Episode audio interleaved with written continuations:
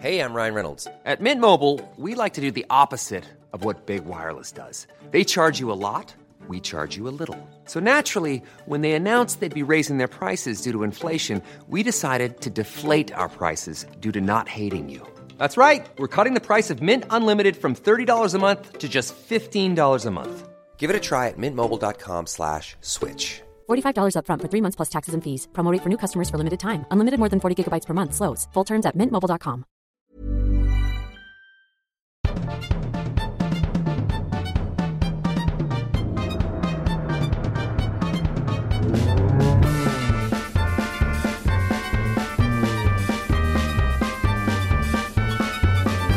Blankens Svanberg. Vad kommer, vi, nu sitter vi alltså på ett lekland. Vi sitter på Andys lekland helt osponsrade behöver vi förstås Ja, precis. Du hade, det var därför jag inte sa vilket. Men visst, visst. Vi sitter i, vad ska jag säga, basillernas och folklighetens mecka. Vi kunde lika gärna vara på så här Böda sand. Alltså det är ju väldigt mycket. Mm. Det är som om vi sitter vid kassorna på Ullared. Ja, det Ungefär. kan man säga. Golvet. lekland är alltså stället barn älskar, vuxna avskyr. Men nu- Vuxna står ut med för att de behöver spela in en podd Exakt. och inte Precis. ha någon annan barnvakt. Exakt. Det är också stället man eh, kanske flyr till en regnig dag i oktober. Mm. När barnen behöver underhållas och det är typ höstlov eller någonting. Eller en varm sommardag i juni. Eller vad det är. Mm. Som idag. Ja. Eh, Men Så vi har ju tur, det är sagt- inte supermycket folk här. Nej, det är inte supermycket folk här. Men för att väga upp det här folkliga så Mm. har jag skaffat oss lite Valrhona-choklad. och även lite så här tjusiga mandlar och grejer som jag nu bullar upp här framför oss. Mm. Då så var vi igång.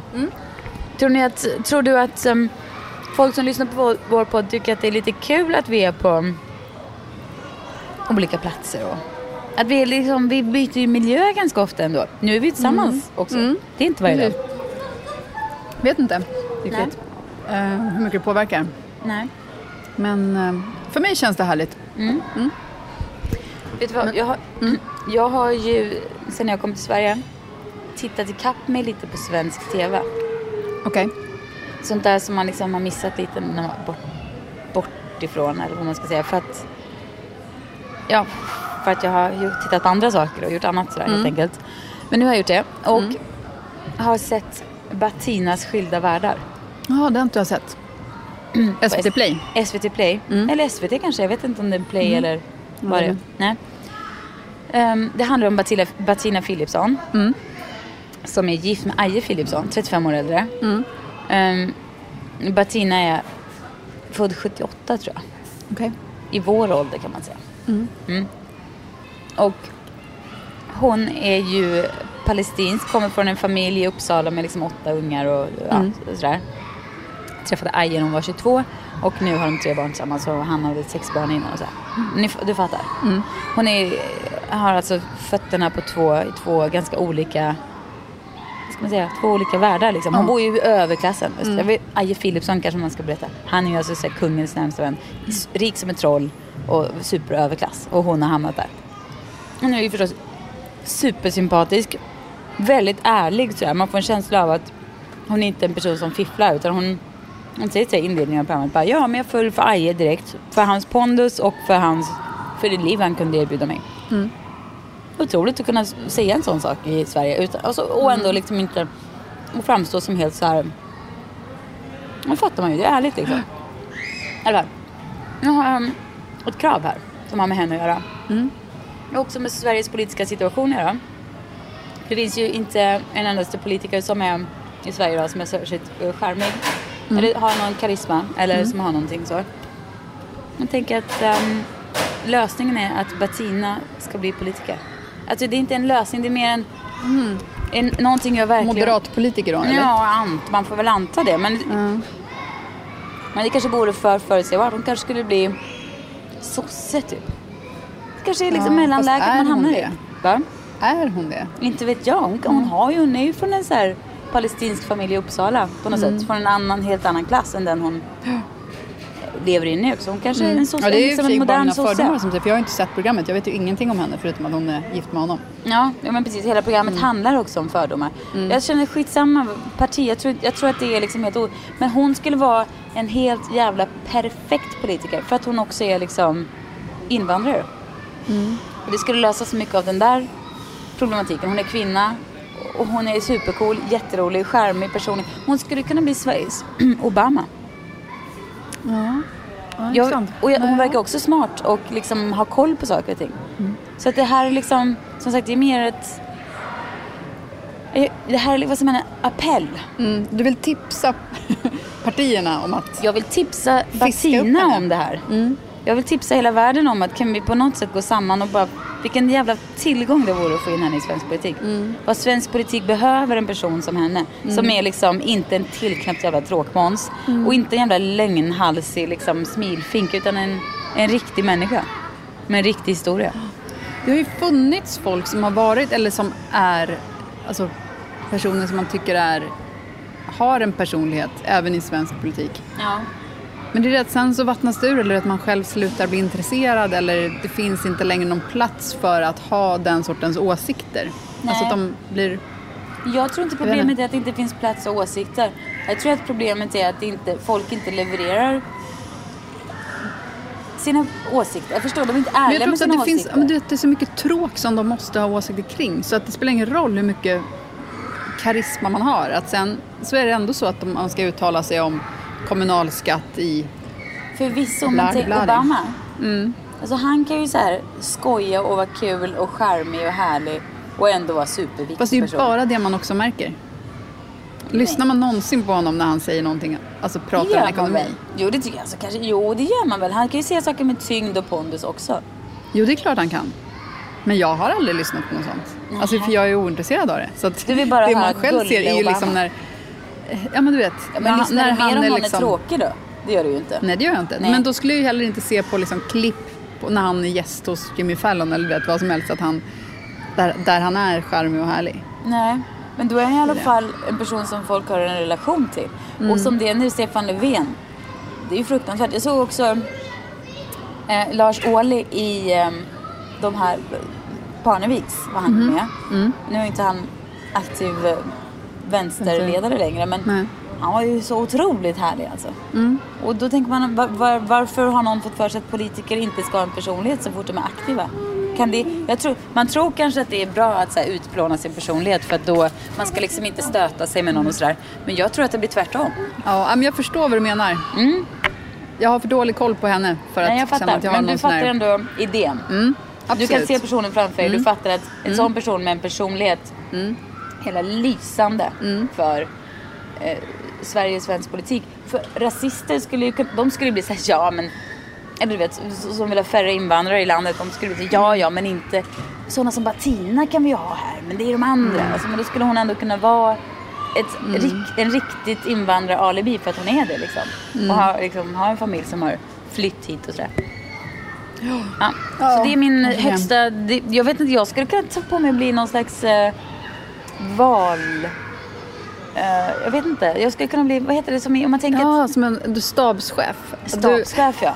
Något sånt. Att du kanske sköt, det är egentligen din politik som Tina står för. Ja. Undrar vad min politik skulle vara i och för sig. Jag undrar det också. Den är jävligt luddig, spretig åt olika håll. skor hörni! Ja. Skor!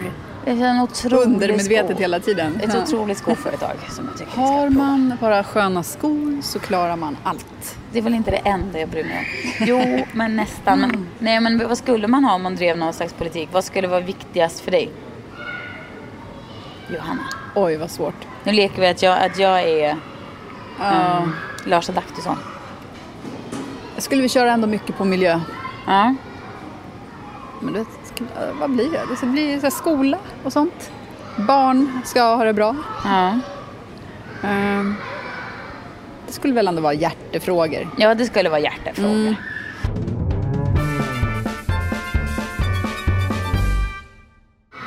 Så jag har läst flera artiklar på senaste tiden om millennials. Du vet, alltså är alltså, man är födda mellan, ja, det är nästan vi, fast inte riktigt. Mellan tidigt 80-tal och fram till liksom tidigt 2000-tal.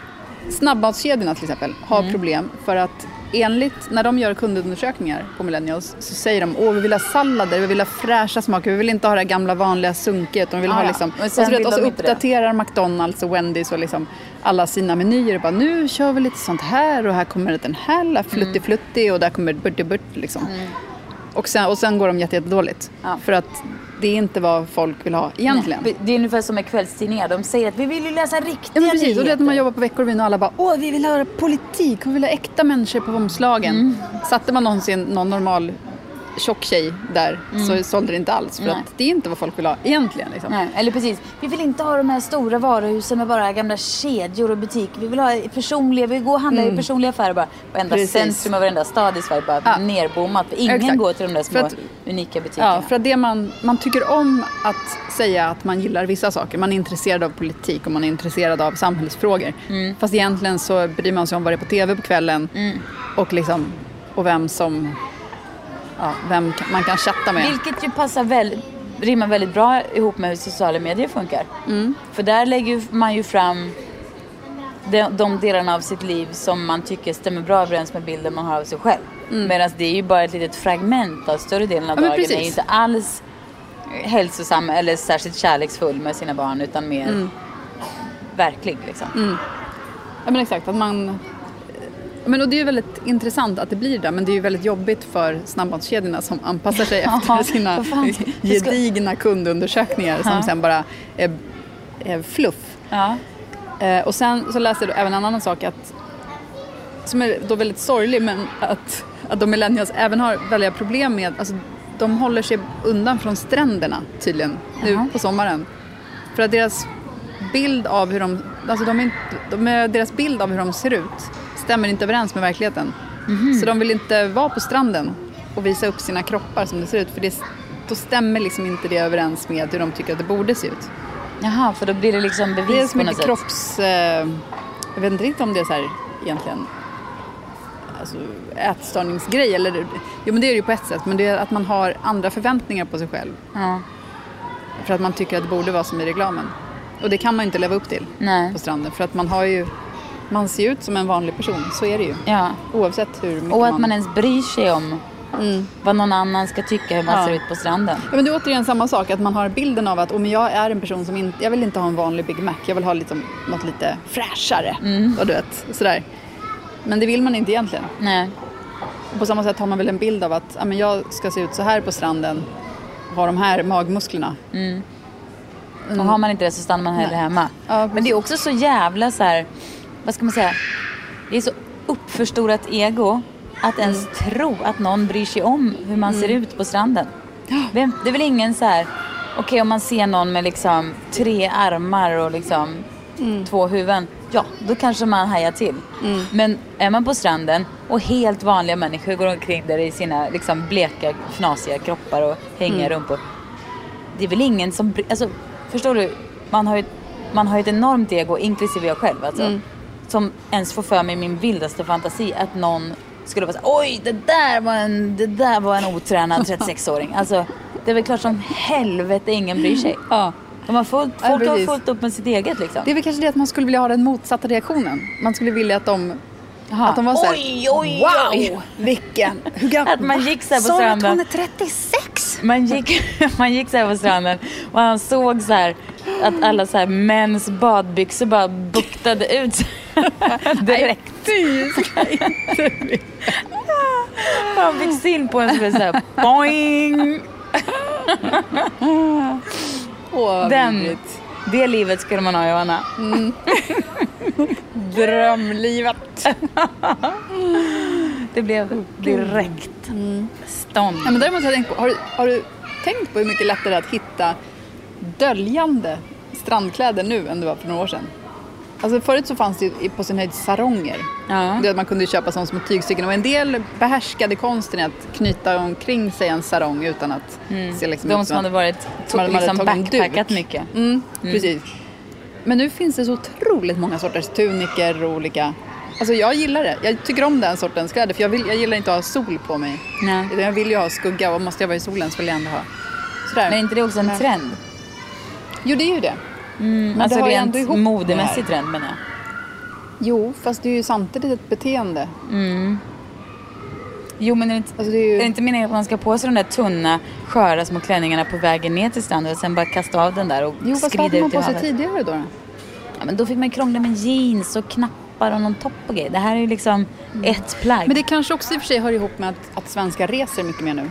Att man Ja. är van vid att det finns en mycket alltså, mer kompakt värme kring en som gör att man behöver den sortens plagg. Mm. Men alltså nu när man är van vid att alla är Thailand och du vet Mm. Costa Rica och vad man nu är. Jag har sånt problem med den här typen av tunnare, liksom varmdagsplagg Mm. som ju också visar lite hud Mm. och så. För då känner jag lite så här att det blir aldrig, det blir aldrig så här, du, du begränsar ju det här plagget att bara ha typ från bilen till stranden. Mm. Det är den enda sträckan det kan tänkas normalt att gå omkring med så här, här går jag i bh och trosor med något lite tunt över. Det gör man ju Ja. inte på stan liksom. Nej. Eller i trädgården eller någon annanstans. Trädgården skulle man kunna ha det. Ja, det skulle man kanske Jag ska hyra ett hus i Frankrike med några kompisar i sommar. Och där kommer jag på med sånt hela tiden. Mycket Bara. tunna plagg på dig där. Väldigt tunna plagg. Väldigt många buktande shorts på alla andra. Ja. Bulor. Jag kommer över min otroliga Till och med kropp. kvinnorna. Ja, ja, ja. Buktar. Ingen kommer undan det här. Kvinnorna bara saftar till. När vi går där i en sarong och är så tillgänglig. Exakt. Det enda, ja, en av mina såna här saronger som jag köpte i LA förra, ja men, ja, men då när vi bodde där för Ja, den är jättesnygga. Jag vet inte, är den så himla snygg? Ja. Men grejen var att, för sen har jag en kompis som, har ett, som hade en bebis då. så såg jag en bild på att bebisen hade en likadan. Alltså för de finns i alla storlekar. Ja. Och då kändes det inte lika mycket som buktande material. Nej.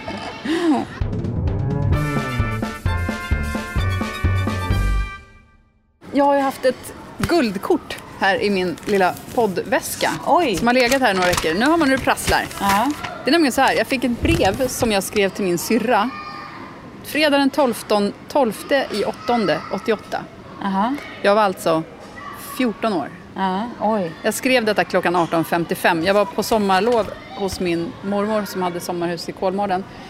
Och jag var där själv och mina brorsor hade åkt, alltså jag har två små brorsor, de hade åkt därifrån och jag var kvar själv. Och jag minns, alltså jag minns, ju- jag minns ju väldigt dåligt lite grejer från min barndom. Ja. Men jag minns faktiskt just den här perioden för att jag var så fruktansvärt uttråkad. Vet, man gör ett, ett schema över dagarna man ska vara där så man kan Ja. kryssa över en. Du vet, som en person som sitter i fängelse och gör ett streck på väggen. Liksom. Och hur länge rörde det sig om? Det var säkert fem dagar men det kändes som...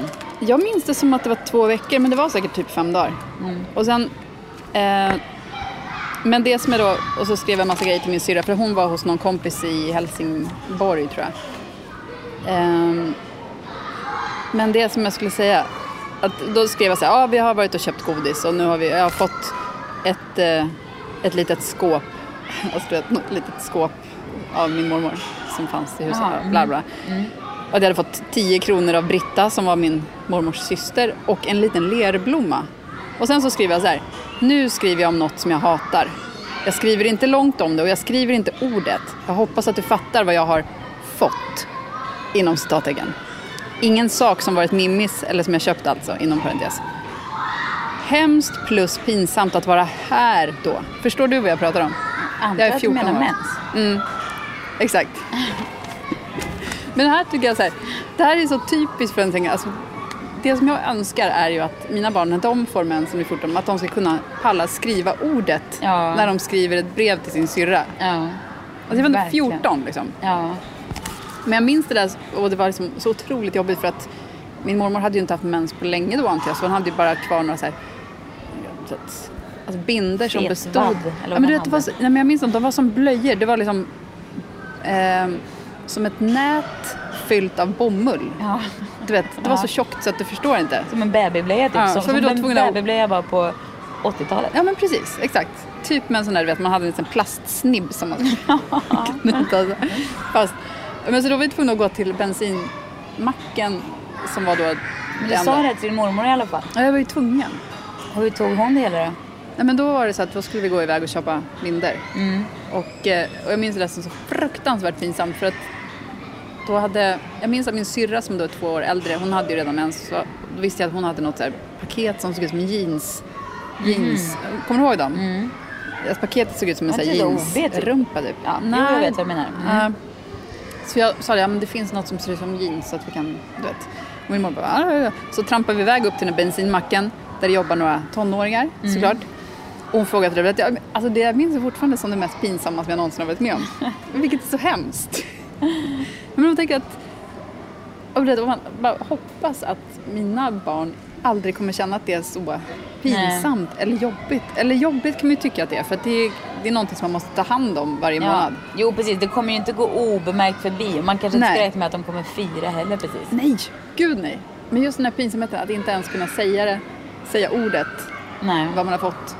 Men man kanske måste börja snacka om det och hylla om det. Precis som Ja. man, jag är väldigt, snackar mycket om finessen med snippan och så. Vi har en kompis som har barn på en ganska så ja, flummig, halvflummig skola. Och där på den här skolan, IL är ju. Mm. Och på den här skolan så har de sån här då och då mm, vid någon speciell tid på året när månen är si och så och solståndet är si och så. Så firar de mens hyllar de mensen liksom. Så alla barn på skolan, alltså även mindre flickor som inte har någon mens ens i närheten av och deras mammor är, är på stranden och de tänder någon eld och de, det är någon ritual och de liksom tackar liksom, du vet så här. Ja, men, och det är väl en fin, även om jag tror att jag skulle vara kanske lite obekväm ändå. Det skulle, nej, jag skulle jag inte vara, men det skulle vara att jag skulle kanske inte uppsöka det sådär automatiskt att man skulle sitta i någon rit och så här hylla mensen på en strand i Men, är, men de måste då vara lite äldre? Nej, men, jag, äh, men mellanstadiebarn då kanske. Ja, Är det. okej. Så, så det Men i och för sig, alltså på något sätt ändå normaliseringen av det. För det är det som jag tycker är att det fortfarande inte är något, alltså det är någonting som ändå mer än hälften av, av befolkningen har, eller liksom av världens befolkning har. Ja, precis. Och det borde inte därför vara någonting som är så, så himla jobbigt och svårt och blåfärgat i reklamen. Jag menar inte att Nej, man ska nej. ha liksom, rött blod i reklam, för det fattar jag att man inte vill. Men du vet, att det inte ska vara det här Oh, vad pinsamt och jobbigt. Nej. Nu, måste, nu får man hålla sig undan här några dagar i månaden. Nej, precis. Nej, men vi kanske ska, man kanske ska börja då med sina barn. Jag, jag känner nu när jag säger det att jag ska Mm. nog börja med att så här, för jag snackar väldigt mycket om hur fantastiskt det är med snippan. Och, du vet, man är väldigt naturlig med Mm. det och att det är en sån himla bra uppfinning och tänk vad den kan och sådär. Man ska börja snacka, även om de inte har mens. Förstås, för de är ju bara fyra och sex år. Det hade varit Mm. Ja. jättekonstigt. Gud vad det hade varit tjafsigt att hålla på med. Precis avvänt med blöja. Och sen precis. tillbaka. Nej men att man ska börja snacka redan nu om så här. Ja. Åh, nu var det dags för mig. Nu har mamma mens. Förstår ni? Nej men att man ska snacka om, för nu är det Ja. så här. Jag pratade med en kompis om det, så hon har två söner. Och, och de hade varit så, hon hade en tampong och de var så här, vad är det där? Och de var så här, men det, det är lite skräp typ. Hade de varit så här, för att man orkar väl kanske inte heller. Liksom. Nej. Särskilt hos en pojke kan man ju verkligen tänka sig hur, vilket ny, vilken nyfikenhet som väcks när man förstår att liksom det här händer. Men med tjejerna borde man ju verkligen snacka om det och inte... Jag känner nu, jag, ska, jag, det här, jag känner att det här blev avgörande för mig. Helt plötsligt vi pratar om det. Ja. Jag ska bara göra det. Jag ska börja snacka om det här så mycket hemma och, Ja. och säga så här, titta här. Nu kommer blodet Nu- ur mamma. Ja.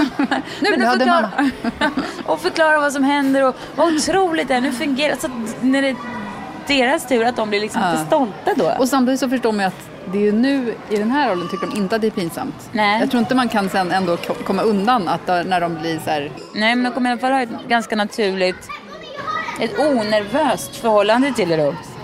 Man, man kommer ha, de kommer ha ett väldigt naturligt, även om de kommer tycka det är pinsamt och liksom sådär, såklart någon gång, Mm. så kommer de i alla fall inte tycka att det är inte superjobbigt. inte superjobbigt nu. Nej. Utan de kommer veta att det händer och att det är något bra och sådär. Mm. Jag ska göra det. Kanske alla som har döttrar ska göra. Mm. Var lite mer, Jag ska börja med det. Det enda som är, är att man måste sen berätta om det så ofta. mm, Jag berättade om någon kompis som hade haft eh, inbrott. Jag vet inte hur många gånger jag fått berätta den historien. jag tror att det är liksom allt som är utöver det vanliga.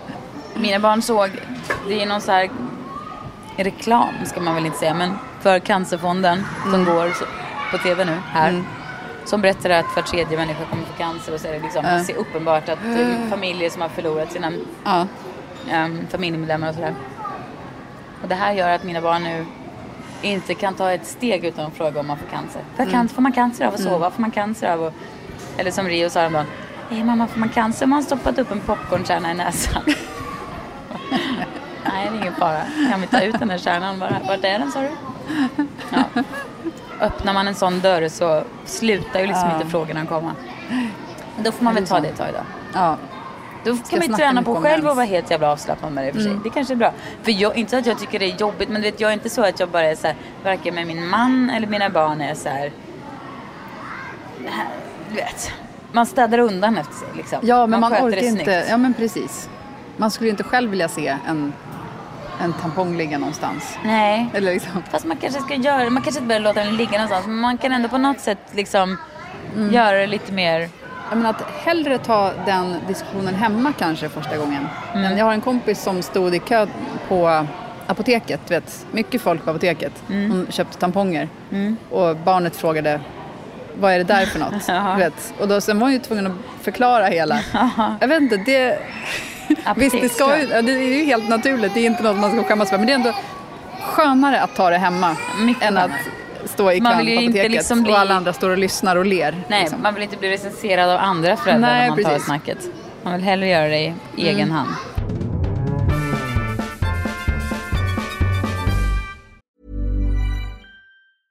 I'm Sandra, and I'm just the professional your small business was looking for. But you didn't hire me because you didn't use LinkedIn jobs. LinkedIn has professionals you can't find anywhere else, including those who aren't actively looking for a new job but might be open to the perfect role, like me.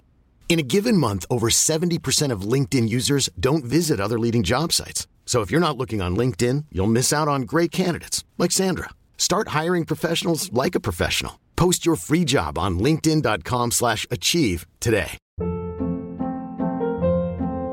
Hold up. What was that? Boring. No flavor. That was as bad as those leftovers you ate all week. Kiki Palmer here, and it's time to say hello to something fresh and guilt-free. Hello Fresh. Jazz up dinner with pecan-crusted chicken or garlic butter shrimp scampi. Now that's music to my mouth. Hello Fresh. Let's get this dinner party started. Discover all the delicious possibilities at hellofresh.com.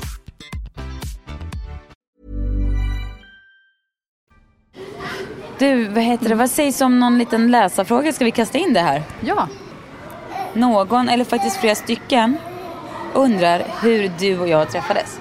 Det har vi redan berättat om, men vi kan väl ta det lite kort igen. berättar du. Säg. Ska jag berätta? Tycker jag. Men från början så träffades vi för att du var ihop med en kompis till mig. Och sen så... Och då minns jag att jag tyckte att du var väldigt, väldigt cool. Ja, och att jag själv hade ett mycket, mycket tråkigare konstigt. liv och var så mer så här... Vad hade jag för liv? Jag vet inte, ni hade, ni hade ett mycket mer spännande liv kändes det som. Jag kände mig ganska tråkig och liksom stadgad. För att vi, ni var så här nykära. Och jag och Fredrik hade redan varit ihop i... En av oss var nykär i alla fall. ja. Den andra var lite mer tveksam. Okej. Men ändå livfull var du i så fall. Ja, kanske det. Mm. Ja. Passionerad mer. Ja. Eller inte, jag inbillade mig att Du det inbillade, det var, du Men, var en hade- millennialist. Ja Inbillade men, dig vi saker. hade väl, ja men precis. Och vi hade väl varit ihop i så här, kan det ha varit, tre år kanske? Mm. Så att vi ändå så här, Ni var gamla rävar i vi var gamla rävar. Ehm, och sen så, För du var ju ihop med, med Fredrik även då. ja men precis. Mm. Nej men sen så, ja men då träffades vi första gången. Sen så minns jag inte hur vi liksom, jo men det var förresten när vi var i LA någon gång. Så tog vi upp kontakten. Ja, men Men vi hade även träffats några gånger innan. Ja, jag brukar berätta för dig om ett tillfälle. För vi, ja precis, vi sågs väl lite då och då. Hördes då och då. Det var trevligt. Eftersom vi jobbade liksom i samma precis. bransch. Och sen vet jag att vi var på någon sån här um, skönhets... Du vet, när skönhetsföretag ska släppa någon ny produkt så brukar de ju Mm. bjuda in press och så får man, får man produkten och man får höra historien bakom. Det är en så. underbar tillställning. Ja, det är ganska trevligt. Men det är också mycket så här, Snömos. luftmoln som är liksom inte betyder något. Här har vi tagit en och processat ett linfrö i 62 grader och då det händer det här med jag Jag vet en som brukar snickesnack. så här, gå på de där grejerna och sen ifrågasätta det som sägs. Ja, Vilket jag roligt. på ett sätt kan uppskatta men samtidigt så här, what's the point? Ja. Nej, men det är bara säljargument liksom. Ja. Det är sån otrolig sälj och sån otrolig marginal på produkterna som säljs också. Mm. Så lyckas man bara sälja hälften av det man hade tänkt sig så är man väl Mm. hemma. I alla fall, då vet jag att vi satt, det här var någon nagellack tror jag. Mm. Vi satt längst bak och hade så himla kul. Fnissade åt någonting Mm. i allt detta. Så gick vi därifrån och kände så här, kul. Jo, och sen åt vi middag ihop någon gång också. Du, jag, Isabelle McAllister och Ja, just det. Rebecca. Och Rebecca. Ja, Åhlund. Jag kommer inte heller ihåg hur det kom sig, men det gjorde vi i alla fall. Det var trevligt. Nej, men det tror jag bara var jag och Rebecca som föreslog att vi skulle göra det. Ja. Härligt. Ja. Vi har setts av och till och sen så Mm. bodde ni i LA i några månader när jag, vi bodde där och då umgicks vi hemskt mycket. Vi var ju mer eller mindre grannar. Ja, Ja. Så där har det fortsatt. Det var inte mer spännande än så. precis.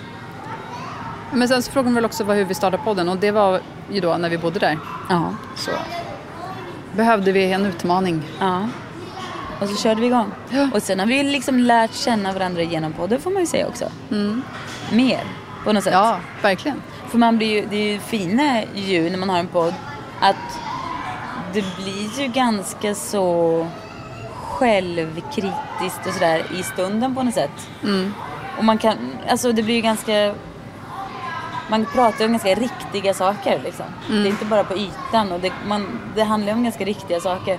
Och det är också meningen att man kanske ska ifrågasätta varandra och för att det blir intressantare för lyssnaren. Vilket man kanske inte hade gjort inte så att vi kritiserar och ifrågasätter men om du tycker Ja. någonting kan jag ju och tvärtom vara så här, hur menar Ja, du nu? Så man Ja. kanske inte hade gjort det om man bara hade suttit över en kaffe utan då hade man bara jaha och sen hade man gått vidare liksom. Det är Mm. Ja, verkligen. Bra sätt att lära känna varandra. Rekommenderas. Spela in era samtal.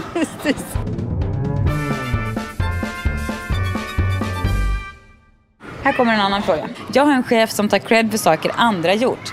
Ni vet, jag låg på Anders och tvingade fram ett beslut i frågan hö hö. Nej, det som hände egentligen var att jag gick till Anders och förklarade och frågade och fick ett svar. Min chef hade inte ett jävla dugg med det att göra för han vill inte ta i det överhuvudtaget. Nu är detta ett exempel av många. Frågan till er är, vad tycker ni att jag ska göra? Låtsas som ingenting, bli osäker och tro att jag kanske missförstått hela grejen? Min vanligaste reaktion. Eller ska man gå in i en, i en situation och säga att jaha konstigt för när jag snackade med Anders så hade han inte hört något från dig. Eller vad ska jag göra? Vad hade ni gjort? Um, och så har hon skrivit väldigt kul.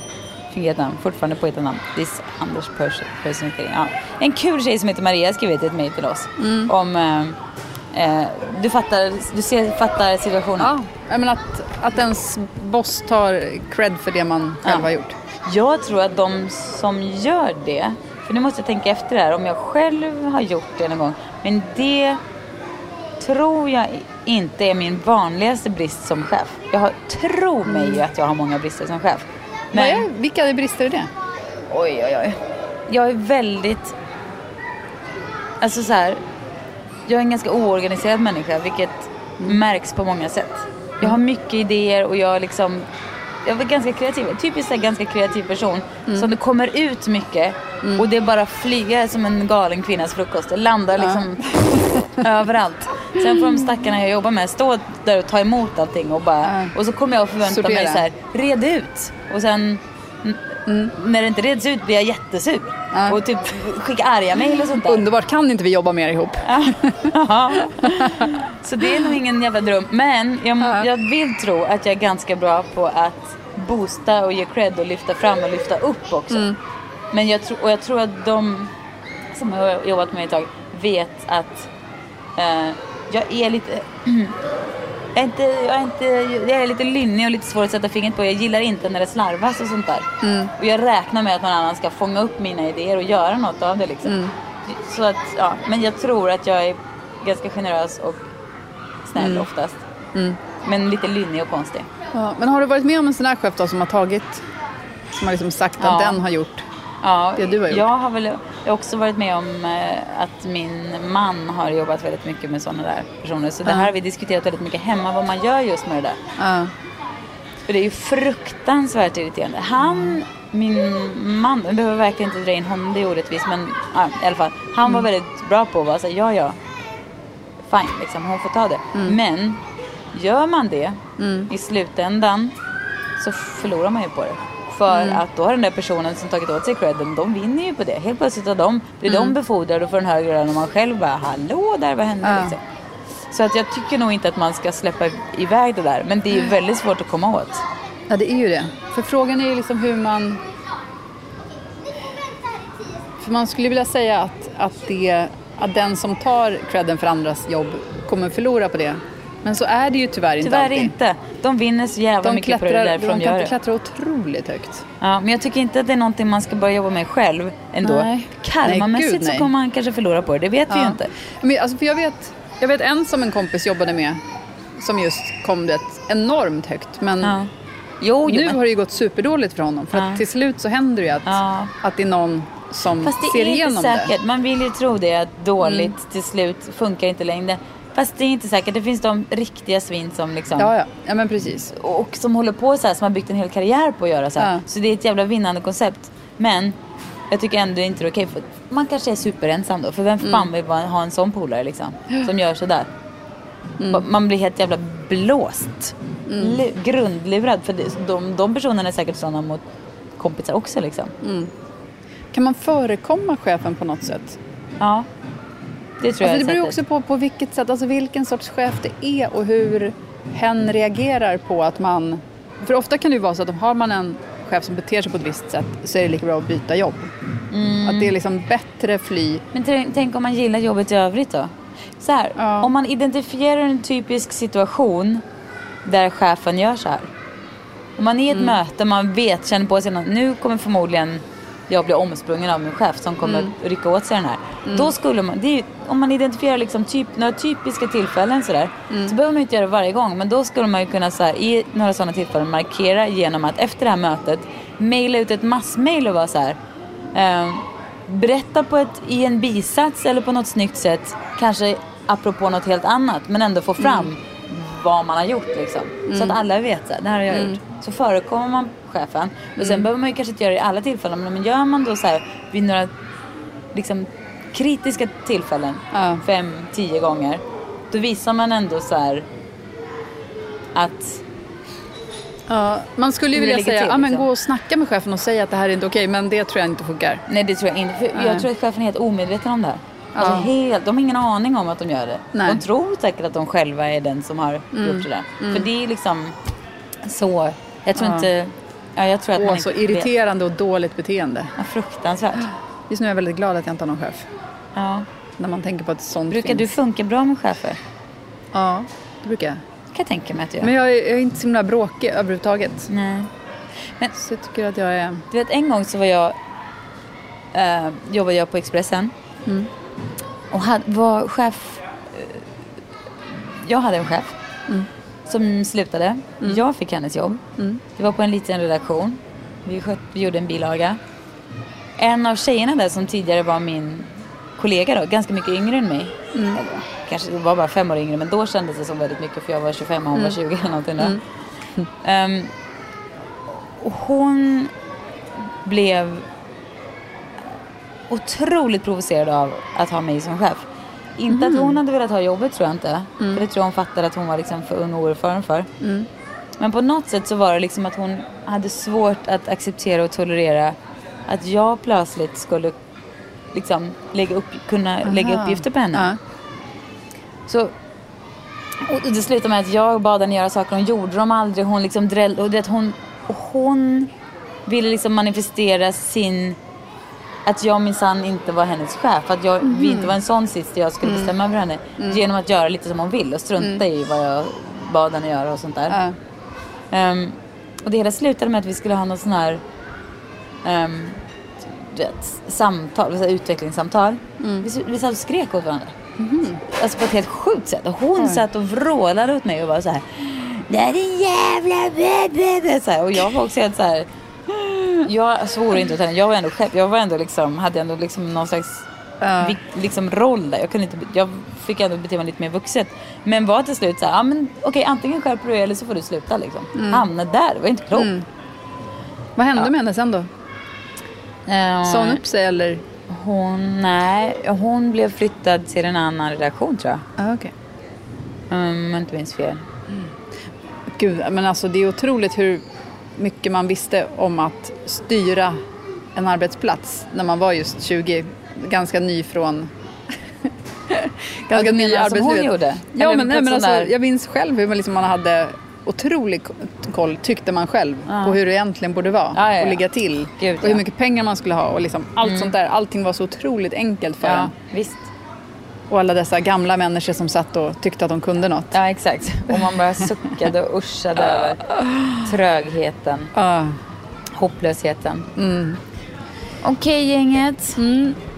Men man får gärna mejla oss om man har fler eller andra frågor, eh, då har vi alltså Blankens Svanberg podcast at gmail.com. Ja, vi hörs snart. Facebook.com Blanke Svanberg. Visst. Twitter Stämmer. Bland Swan. Bland Swan. Hör av er vet jag. Hej, hej! Hej hej!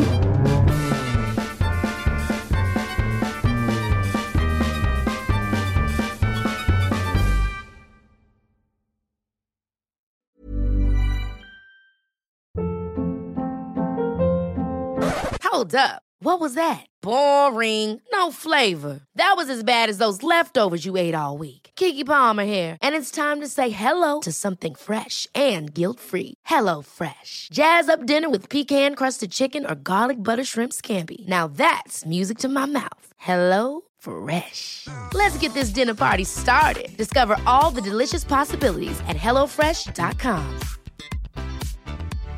Hi, I'm Daniel, founder of Pretty Litter. Cats and cat owners deserve better than any old fashioned litter. That's why I teamed up with scientists and veterinarians to create Pretty Litter.